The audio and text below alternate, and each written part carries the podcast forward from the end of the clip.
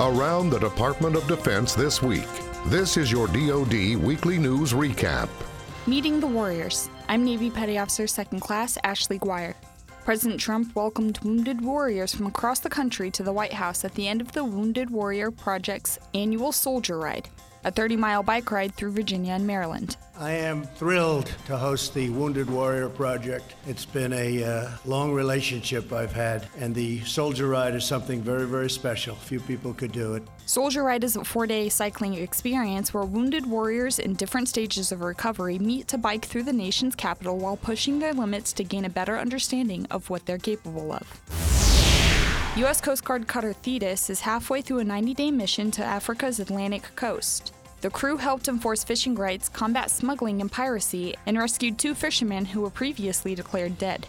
Thetis is assisting partner nations to better understand the seas off their shores and help secure their national interests to prevent regional problems from growing into more significant issues that could reach U.S. borders.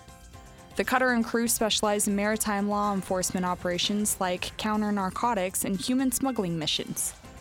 They deployed for three months to Africa's Gulf of Guinea region to share their expertise with African maritime nations. The operations officer on Thetis said the Coast Guard is a unique fit for this type of mission because its law enforcement authorities and skills. He said that's really what these nations are looking for securing their maritime domains because their economies rely on them.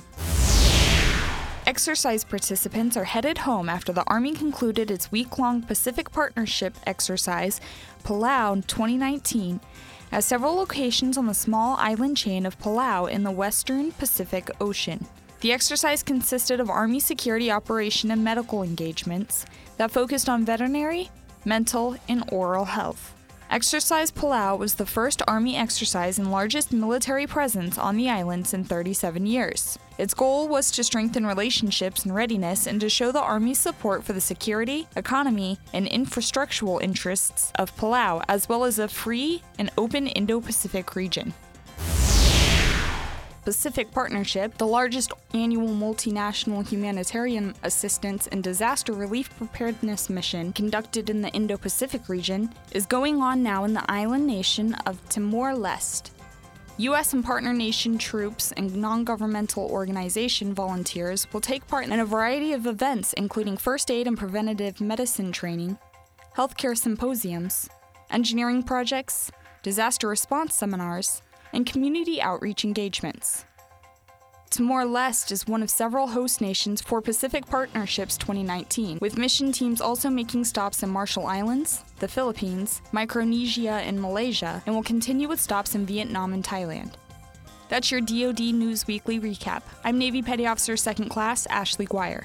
You can find more stories about your military at defense.gov and by using hashtag KnowYourMil.